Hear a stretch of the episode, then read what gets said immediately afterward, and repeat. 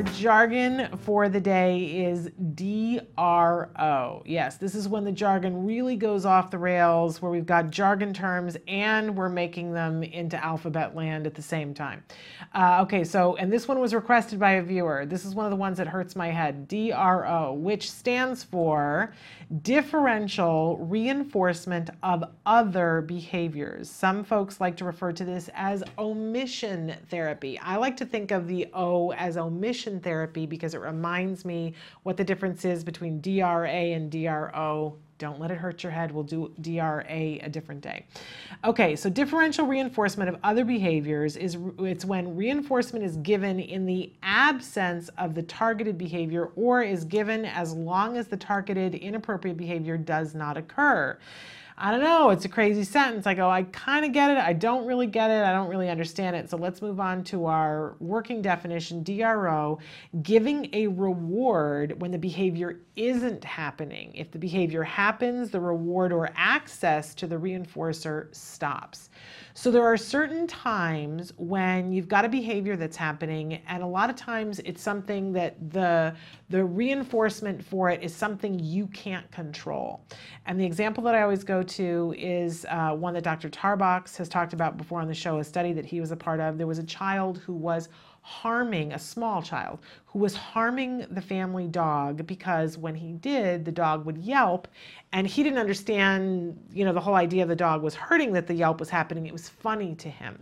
So he would continue to hurt the dog. Now, you can't pull the dog aside and say, hey, pal, look, I know you don't want this to happen, so just don't give the reinforcer, right? Would be really hard for that to happen. Same thing with if somebody was doing something to another small child or to a classroom full of people. It's really hard to cut off the supply of the reinforcer because you don't have that much control over it. So instead, what you do is DRO, which is you set up reinforcement for the absence of the behavior. That's that omission. So what they did with the dog was that the child, they started with a very small amount of time. The, the, they taught the child how to appropriately pet the dog. The child pets the dog, and they started out just being five seconds. The child's petting the dog, and no bad behavior is happening. They got a reinforcer.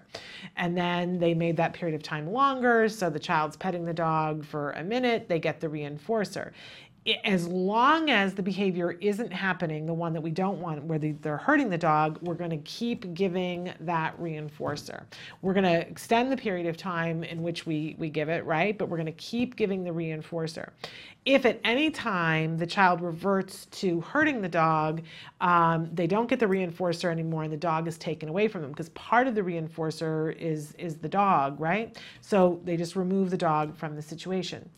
But um, really important, one of the most important things about this is that the reinforcer has to be, and you can pair it with a bunch of different things, right? But whatever the reinforcement ends up being has to be stronger, has to be more wonderful, more rewarding than whatever the reward was that was maintaining the behavior before. Otherwise, we're not going to get to it, right?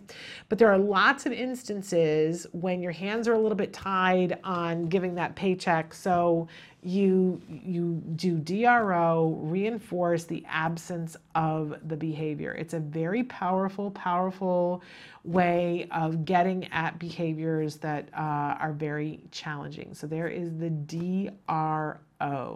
The omission is what we are rewarding.